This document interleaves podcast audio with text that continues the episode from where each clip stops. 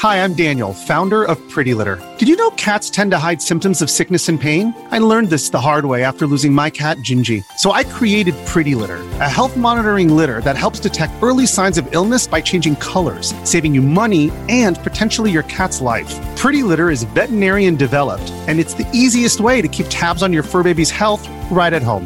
Go to prettylitter.com and use code SPOTIFY for 20% off your first order and a free cat toy. Terms and conditions apply. See site for details. This episode is brought to you by Reese's Peanut Butter Cups. In breaking news, leading scientists worldwide are conducting experiments to determine if Reese's Peanut Butter Cups are the perfect combination of peanut butter and chocolate. However, it appears the study was inconclusive, as the scientists couldn't help but eat all the Reese's. Because when you want something sweet, you can't do better than Reese's. Find Reese's now at a store near you.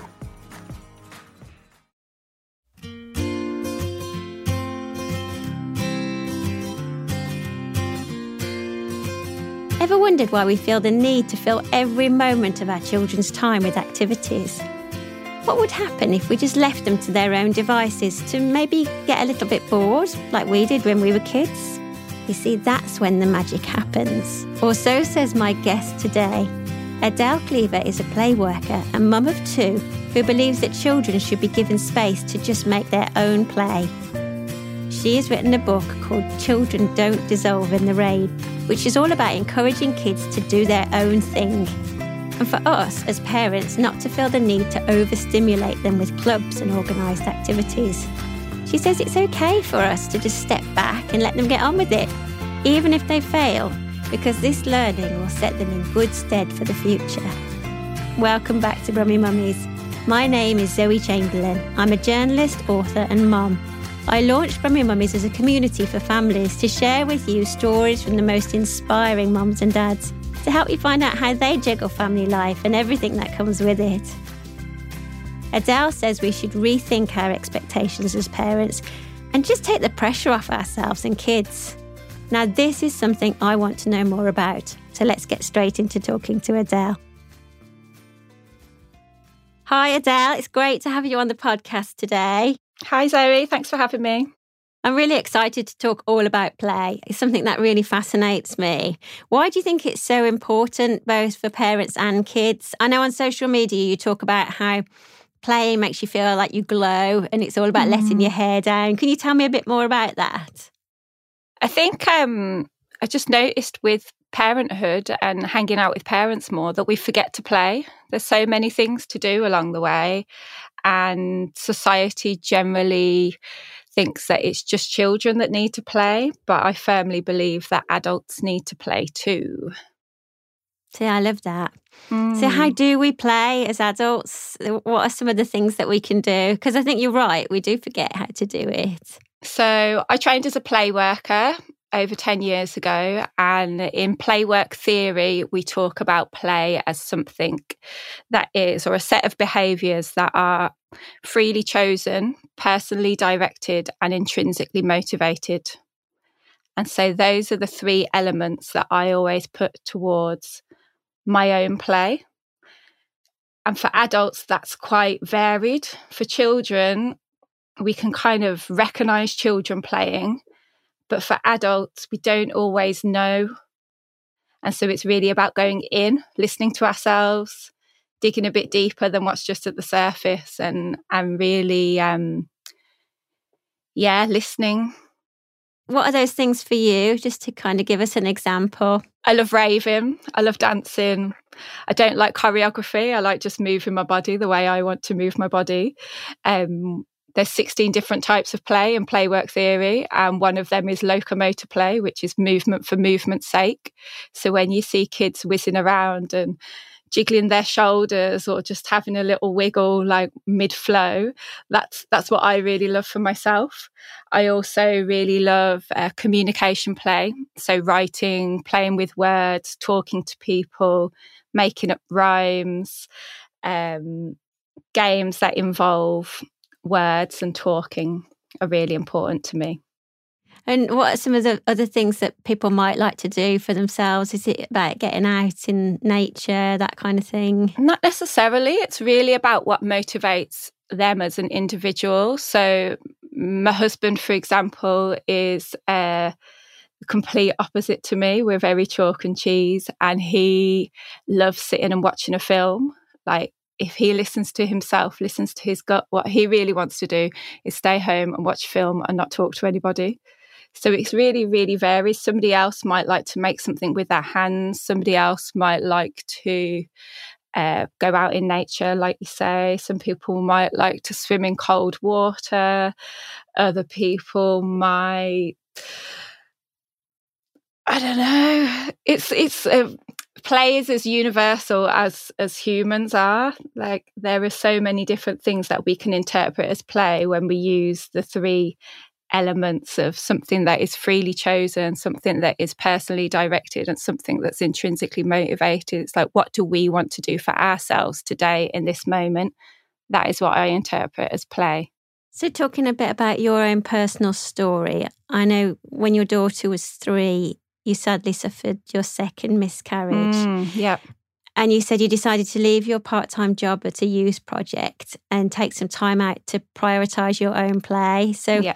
What did prioritizing your own play involve? How did you figure that out? For me, it was about uh, not rushing so much. I'm like, I'm a sort of person that likes to get things done. Like I'm efficient and productive, and so slowing down was really important to me. And when I slowed down, I realised that I really enjoyed my own company more. I didn't have to be out socialising with people all the time. I didn't have to be this kind of uh, extroverted person that I always thought that I was. I really enjoyed a slower pace. I realized that I had been blocking myself from writing for a really long time and telling myself that my words weren't worth sharing. And I've realized now that um, that's just not true. I've had such great feedback from my book. And I think if I hadn't taken that time to slow down and prioritize my own play, I wouldn't have come to writing. I also did um, a really powerful therapeutic course called The Artist's Way. It's a book by Julia Cameron, and I did it as a, um, a study group. And it was brilliant. A lot of um, what Julia Cameron goes through in that 12 step program to me, I interpreted as play about recognizing your own creativity, prioritizing time for creating just for creating sake, not for um, publication or um, financial gain. Just just for yourself, just for topping up. You know, you can't you can't pour from an empty cup. They say, and this was a, a time for me to really top myself up. So, why do you think it is that we sometimes look back and think? I know I do. I look back and think I used to be more laid back and fun loving. Yeah. what do you think? Why do you think that playful part of us sometimes gets buried in parenthood? Capitalism. You know, we're told that we need to work and earn money and life is expensive no doubt about that at the moment but um, in my book I, I describe play as what children do when adults don't interrupt and what adults do when capitalism doesn't interrupt. Like as a as a society, we're very fixated on productivity, on um, timekeeping, on um, producing. You know, it's all about production, which comes from the, the, capitalist model. If you want to go down the economics route, ah, I don't. But um, I think we we as parents we have a lot of pressure on ourselves to to be doing stuff with our kids you know. My mum's generation she said there was one play group a week at the church hall and that was it. The rest of the time you were at home and you were potting around with your kids. And now there is an industry you know dedicated to to children, children's activities, filling childhood. And we're the first generation, I think, that have really had to contend with childhood as a commercial realm and that puts pressure on us as um, as consumers, as people with money, as decision makers to fill that time for children because now suddenly we're being spoon fed all these activities that we can do for our children, uh, uh, days out if your kids, summer holidays. Like um, I'm sure Center Parcs is amazing for a lot of families, but it's a really um, obvious, or to me, a really obvious way of like really jam packing your time. There's all these activities to do, blah, blah, blah. And when you just sit and listen to your kids or sit and watch what your kids are doing. And, you know, camping is a really like slow, you have to walk to the tap to fill up your kettle to make a cup of tea. It really slows down your pace of being. And I think that's something our generation has really forgotten or lost is that you know people talk about the art of slow living don't they? And play and, and slowness really go together. Yes. Yeah i think we are all guilty of trying to cram too much in all the time. Yep. If you're an athlete you know the greatest motivator of all is the fear of letting your teammates down. After all a team is only as good as its weakest link. So you owe it to those wearing the same jersey as you to be your best every time you step on the field. That's why there's no vape in team. When you vape, you can expose your lungs to toxic chemicals that can damage your lungs. If you're a step behind, the team's a step behind. Brought to you by The Real Cost and the FDA. So, do you think play can happen anywhere? You know, can it be in the car or stood waiting for the bus? And how yeah. do we make it a bit more spontaneous? I think for children who are in their flow of play, play can happen everywhere. I think for adults, because we're a little bit more reserved and a little bit more cautious, we need to create a time and a space to play. I think we um, you know like we need to mentally get in the the realm of playing and that's why some people really struggle to play as adults because they can't get past that mental block living playfully for me isn't about like brightly colored clothes or fancy toys or really um like quirky interior design like those things can be playful for people but for me it's more about my how i feel how I respond to situations, how I plan my day, how I plan my week. I um here's a really good example. So it's my birthday back in December, 27th of December. It's like one of the worst days to be born because nobody wants to go out and party and everyone's busy with family and such. But um this year I decided to gather a few people for a walk in the countryside. Um, text them on the 24th and said, This is what I'm doing on the 27th. If anyone's available, it'd be really nice to see you. And then on Boxing Day night on the 26th, I was, I just had so much fun the last few days that I really just wanted a day by myself. And so I texted everybody and said, I've cancelled my birthday walk. I'm going for a walk by myself. And for me, that was like creating an opportunity for me to play by myself. I listened to myself. It was a freely chosen decision. It was personally directed. It was intrinsically motivated. I did something for me. And on my walk, I didn't have to uh, perform to anybody. I didn't have to organize anybody. I didn't have to answer my phone to anybody. I took off my shoes. I walked barefoot. I sat in a field. I sang out loud. I did all these things that felt really good to me in that moment because I'd created that time and space for me to play.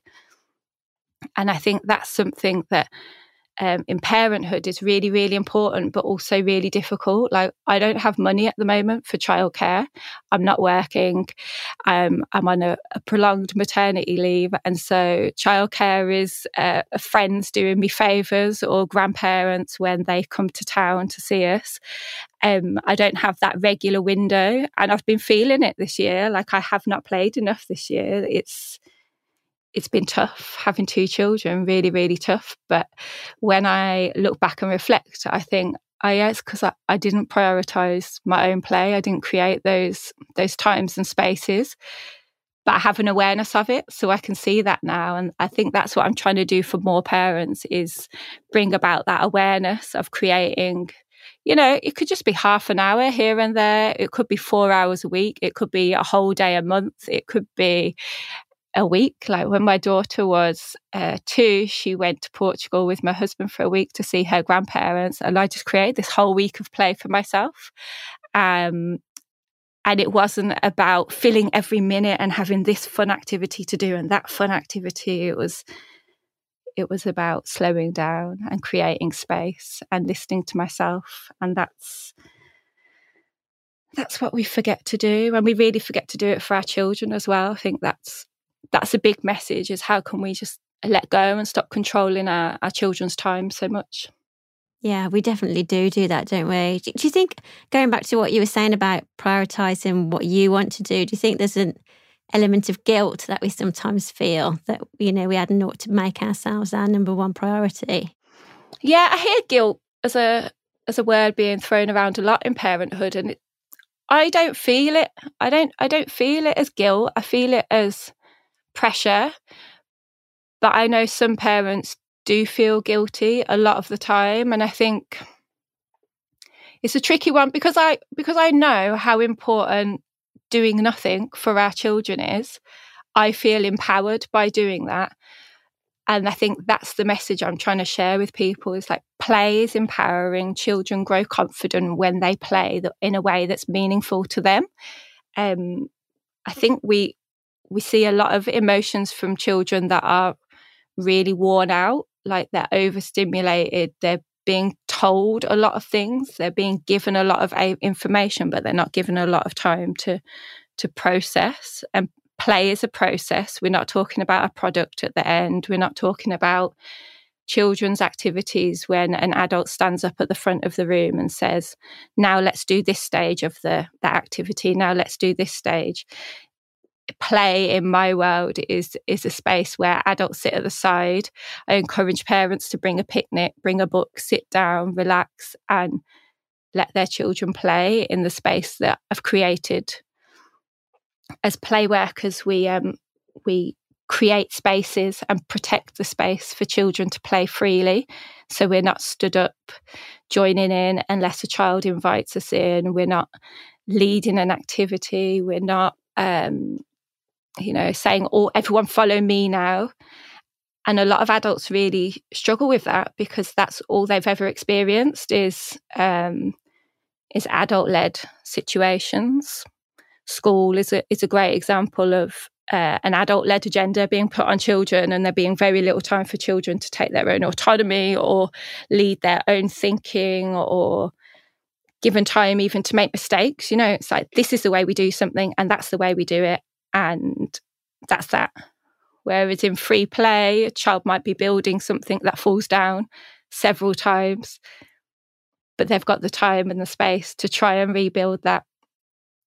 And when we have adults that are okay with seeing children fail and are okay with being quiet that's when the the magic really happens you know children figure things out for themselves and they are so so capable and i think we don't see their capabilities enough. I think that's really fascinating. I mean, I think that we do just feel the need to intervene, like you say. We do, yeah. And, and why do you think it is that we're scared of letting go of control? For me, I think adults have reservations about children playing freely because they're worried about possessions getting broken or um, I don't know, the house getting messy or just not knowing what's going to happen next and and that feels uneasy for a lot of adults um, I find it really exciting and I love not knowing how my day is going to unfold with my children. But to a lot of adults, that's that's not fun. That's scary, you know. It's uh, it's probably very deep rooted in a lot of uh, generations of having different levels of control put on us. My, my granddad was an artist, so he lived uh, in a in a creative flow most of his adult life, and I think I've absorbed some of that freedom. It also, I should say, feels like a total huge privilege that I can have this extended maternity leave with my children and have this time to really embrace play because it, it isn't possible for all families like it's it's just it's just not it's just not financially viable to have so much time at home with your children and i think my message to those families is make the time that you do have your children free and free flowing and full of play rather than putting pressure on yourselves to fill weekends with numerous trips out Yeah. Do you think sometimes that's about maybe a fear of missing out, particularly if you're a busy working parent and you've, as you say, you've got little time to play with your children. It's precious time. You feel like you want to be involved and do all the play with them rather than sitting back and watching them. I think that's really about the adult as an individual and what what do they think they are going to bring to their child's experience like sometimes we have to go really deep in play. Play isn't always fun. Sometimes play is very serious. It's ways for children to make sense of the complex world that they find themselves in. And so sometimes play can be really sad. You know, the last few years, particularly through the pandemic, there's been a lot of play observed that is around death and illness and children reenacting hospital situations. And I think if parents and caregivers, adults that are around children can stop and actually really listen and, and, observe what is happening in a child's play, sometimes they think actually my contribution isn't isn't valuable to this. Or let's just see where this is going because actually my child's working through some big emotions through their play right now. And i think when when we realised the, the seriousness of play and the the side of play that isn't just fun and giggles, then we can start to give more respect to children's space to play in a way that is meaningful and empowering and gives them confidence to unravel some really complex situations.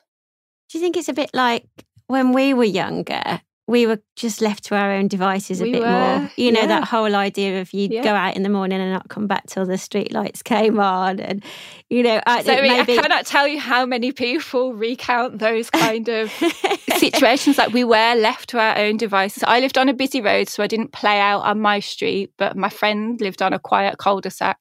We were just out in the street for hours, just pottering around. None of the adults knew what we were getting up to but there was always a group of us. It was mixed age play and we were safe.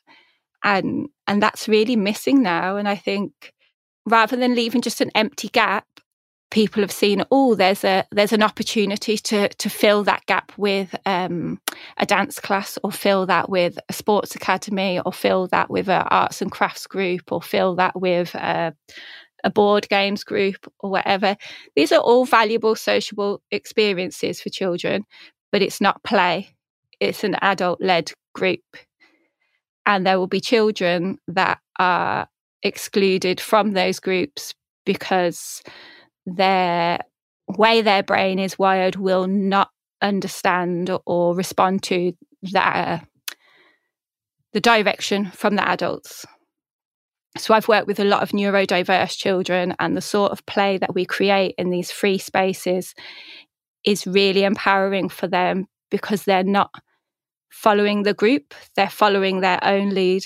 And that's a really beautiful and meaningful experience for them. And it needs to happen more.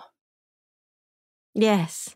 Yeah. I mean, I remember growing up I'd find Sundays boring, so I'd find ways to fill my time. Whereas I think Let now, children a, get bored. Yes, yeah, it's like now I'd, I'd kind of feel feel funny if my children were bored, but that's not that's not a bad thing, is it? It's not. It's really, really not. And I think we're so quick to give a child a screen now, and it's screens have filled every gap in our day. You know, we stood waiting for a bus stop, or we just grab our phone out of our pocket and just have a look at it, or uh, pop it back in our pocket. Like there's no, there's no space anymore. Every space can be filled with something.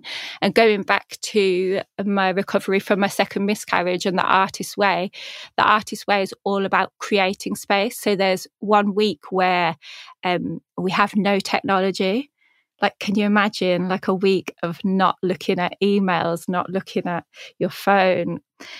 It's all right for like work if you're going to work nine to five but your your free time is uh, no tech. It's, it was really really incredible to have that amount of space for myself and the the thoughts that come to your mind when you have have that space. So my invitation to people is to switch your phone off a little more often or keep it in a cupboard. I'm guilty of it, but um, you know, just have five minutes with a cup of tea and start swiping, and 35 minutes later, you're still in front of Instagram or Facebook or whatever. It's like you could be just resting your mind in that time, and all kinds of magic can come to your mind when it's a little bit freer of thoughts. It really does eat into our time, doesn't it? Mm. And I think that does impact on children, doesn't it? Because they just expect to have a screen all the time. Yeah, I mean, we we resort to creativity when we're bored. Like mm. boredom leads to creativity, no doubt about that. And creativity leads to innovation eventually.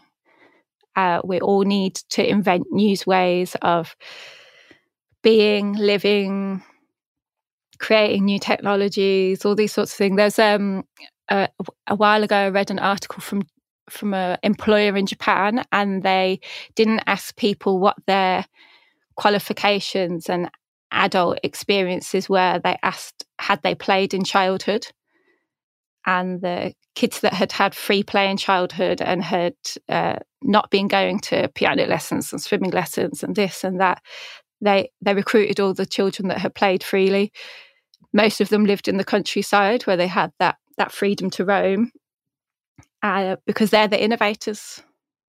They're the children mm. that think outside the box. They're the children that aren't waiting for the next instruction to be given to them. What would you say to parents who maybe their children are a little bit older so they perhaps have gone past that stage where they might just go off and be a, a, fairy or a doctor or something and do that kind of role play play yeah. and they are glued to their phone all the time. How would you try to encourage free play with them? Building. So the bigger the child the bigger the resources that they need to play with. And so imagine um, babies are given wooden blocks. Teenagers need big foam blocks so that their bodies are challenged, or a child is given a small car to push around. A teenager needs a tire to be pushed around. You know, it's all about creating play opportunities that are size and risk appropriate to that child. So dotted around the country in Birmingham, there's a great a great adventure playground called Meriden over in um, Chelmsley, they're they're like playgrounds in parks, but on much bigger scales. So they're considered risky, which is why they need to be staffed by play workers.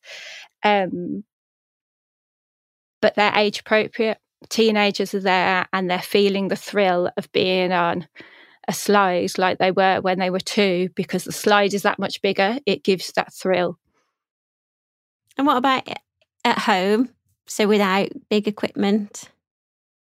I think cooking, having the freedom to use the kitchen to cook food that is uh, feels like a sense of accomplishment. You know, lots of teenagers like, oh, I won't eat this, I won't eat that, or I just want to eat the food that I've made, or I want food put in front of me. But I think having a space to experiment in the kitchen is a really good way. Like, you know, um, I always encourage parents to get a mud kitchen for their toddlers so that they can mix up mud pies and, and whatnot.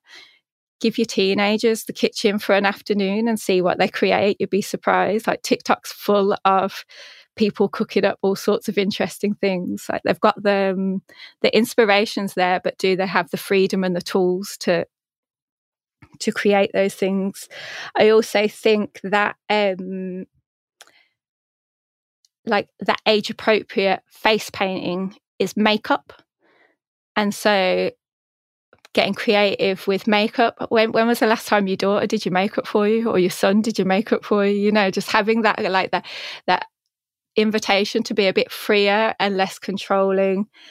Um I know quite a lot of teenagers that have got into sewing and upcycling clothes. And so they've got a very normal item and they've got their freedom to express onto an item and then they wear it and they really feel empowered by by wearing something that they've made. That's great. So your book is Children Don't Dissolve in the Rain Mm-hmm. Um, why?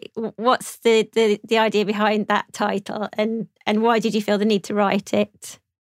The title comes from her situations where I've seen adults control children's play, and by controlling children's play, children aren't playing freely.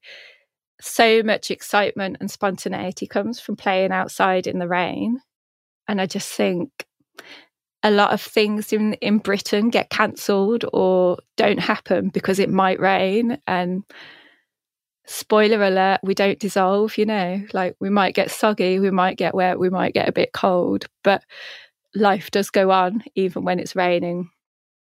Um, I wrote it because I felt alienated as a new parent. I was letting my raucous baby wander around and do things in in a way that I wasn't seeing other parents do. I felt really confident as a new parent and I wanted to share some of the, the insight I have from my work as a play worker and little bits of play work theory to yeah, share my wisdom. But I wanted to do it in a way that was relatable. So it's a memoir, it's about my life everyone likes a bit of like gossip about a mum on the playground. It's it's light-hearted, it's fun, but it's also very real. Um, you know, talk about the relation relationship difficulties between me and my husband when our first child was born, um, the struggles we went through, but how we got through them. I talk about baby loss. I talk about depression in my twenties and uh, how I felt more at risk of postnatal depression because of that. Like there's lots, lots of sort of difficult bits to to work through amongst all the beautiful, playful, exciting, giggly bits. I know you you wrote it and then you had your second daughter. Yeah. And and then you I said, published it, and then thirty days later, my second daughter was born. Wow! Ah. and I know that you said on social media that you kind of changed the way that you wanted that you parented those very early days. Mm. Why was that, and what what what did you do, and what difference did it make to you? I just really, really, really prioritized rest when my second daughter came along, and I asked people to make food for us. I hadn't thought of that for my firstborn. I um, I said no visitors. Like literally just nested at home on the sofa. We've got a sofa bed in our lounge and we got that out and the four of us just sat in bed for days. For days and days. We we all went out as a family on day 12 or day 14. That was the first time we like ventured out and it was it was so necessary and it was so nice to call upon villagers for food. Like that was just each day it was like oh wonder what meals coming today. This is going to be fun. And it just felt so loving and nurturing um and i think because i'd written the book like friends and family really respected and understood why i was doing it and I'm not saying everybody's got to write a book before their baby comes along for their families to respect their space, but I I do think that um, this this notion of fourth trimester I hadn't heard of it through my first pregnancy, and I just look at the way society nurtures like pregnant women in their third trimester, and we encourage women to sit down more and everyone fusses over the pregnant lady a little bit more and I think we kind of forget that you need that in the fourth trimester too. So it felt very empowering. I um, absolutely, I really, really recommend it to people. Just, I also um, I said no to my in-laws coming to visit. They live over in Portugal, and they were desperate to come, but I said no. I, I want this time in at home by myself with my family. Like with my firstborn, they came when she was a week old. And it was just too much, like to have a house full of people. I was really struggling with breastfeeding. I was still bleeding. I was just not myself in so many ways. Like I was, yeah, but my whole upper body was broken because my nipples were so sore. And to have people around in the house at that point, I really appreciated all the food that was being cooked, but I didn't appreciate like people in my home in that time. And I think that everyone focuses on the labour and then forgets what happens next. And yes. I, that that this time around with my second daughter just felt like a really, really magical way to do it. There was I did I did hit a, a, wall though at week three, and I remember my friend coming around. She's German and she's very straight talking, and she was like, "Adele, you need to go out for a walk by yourself now. Go and get some fresh air." And she's like, "You've been at home too long." and I was like, "Actually, yeah, I had like." We we listen to ourselves so much that then sometimes we sort of forget the advice that we would give other people. And I did. I just needed to go and like get some vitamin D and sit amongst the trees and that is really restorative, isn't it? To be able to give yourself that bit of time afterwards. I know with my second, I'd heard the idea of a baby moon. Yeah. And I, I, thought that was such a nice idea. And I did much the same thing, not for quite such a long time, but I did do that and just rested.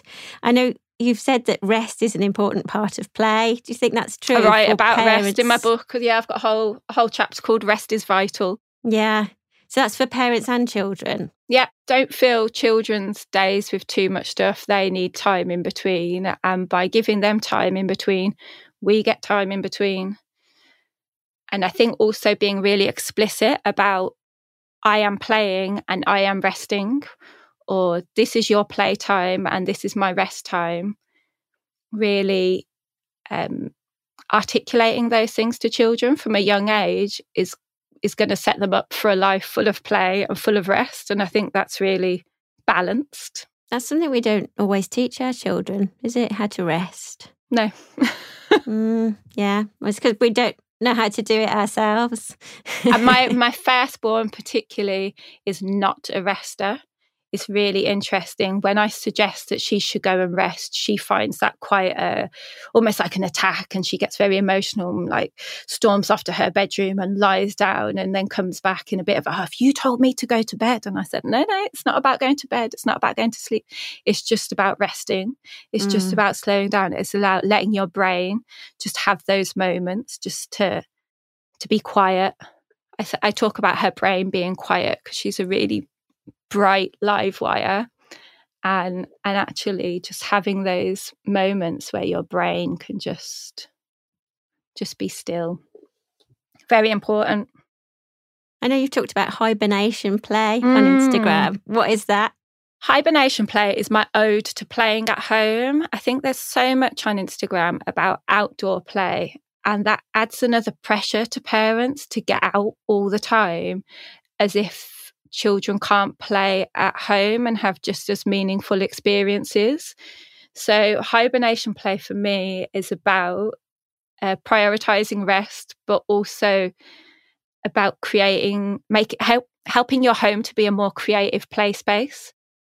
I often hear parents say that they don't have space indoors for their children to play. And I'm like, come on, there must be a space. How about underneath the dining room table, put a bed sheet over the dining room table and you've got a den? And it took about three seconds. You know, I'm all for parents having quick wins, little, little tricks up their sleeve to help play happen more quickly without loads of setup time like tough trays. I don't get tough trays. They take hours to set up or they look like they do. They're beautiful, but they'll get wrecked in seconds. And I'm not up for that with parents. I think let's make it as easy as possible.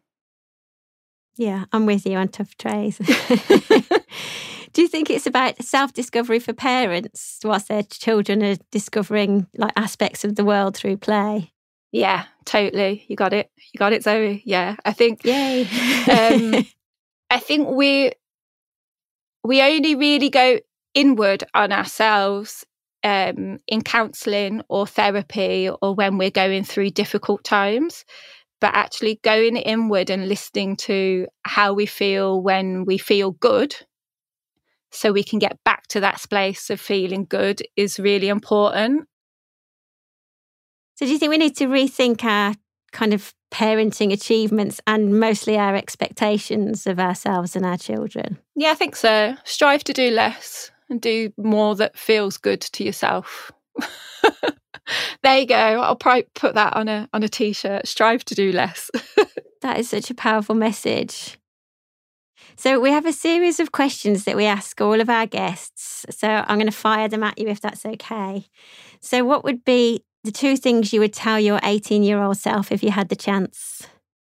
You don't need to drink alcohol to have fun and always renew your passport in good time for your next adventure. Good advice. Yes. what would be the three things you love to do every day? So, what gives you a great well, we've not we've said you don't like routines. I know. Yeah, I read this and I was like, oh no, she's going to ask me about routine. Yeah, um, what gives you a kind of a good start and end to the day, or is it absolutely not having a routine at all? I always drink a cup of tea in the morning. Nice. Um, I really like tea breaks. I really encourage, particularly mums, to stop and have a cup of tea as often as possible. Um, and at the play sessions that I run, I always make sure that there's either a cafe nearby where you can grab a cup of tea or bring tea making equipment with me. Um, the end of the day, I, I've got two kids that don't like to go to bed. So I'm going to pass on that because the end of the day is really determined by them at the moment. It's fair enough. I used to write. I used to write and I used to rave. you will again. I will again, yes. What would be the one piece of advice you would give to a new mum or dad? Stay at home and ask for food. Yes. Great advice.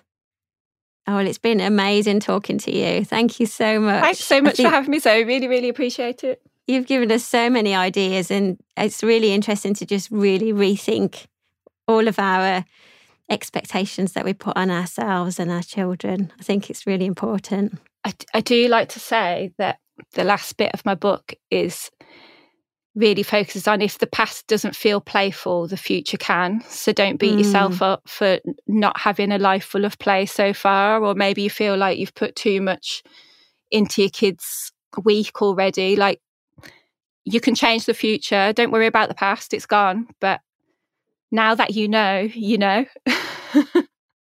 yes. Yeah, that's really empowering. Yeah, we can all start again. yeah. Lovely. Thank you, Adele. Take care, Zoe. Bye. Bye. You can find out more about Adele on our Brummie Mummies Facebook page and Instagram, and on the Birmingham Live website, and by visiting her website www.bigblueplay.org/shop. Copies of her book are available on Amazon and at the Heath Bookshop in Kings Heath. This is a laudable production. New episodes come out every fortnight, and you can sign up for our free newsletter to hear about the latest editions. If you enjoyed this conversation, you might like to listen to our episodes on play, rest, and relaxation with Sarah Bird and with Kate Ford.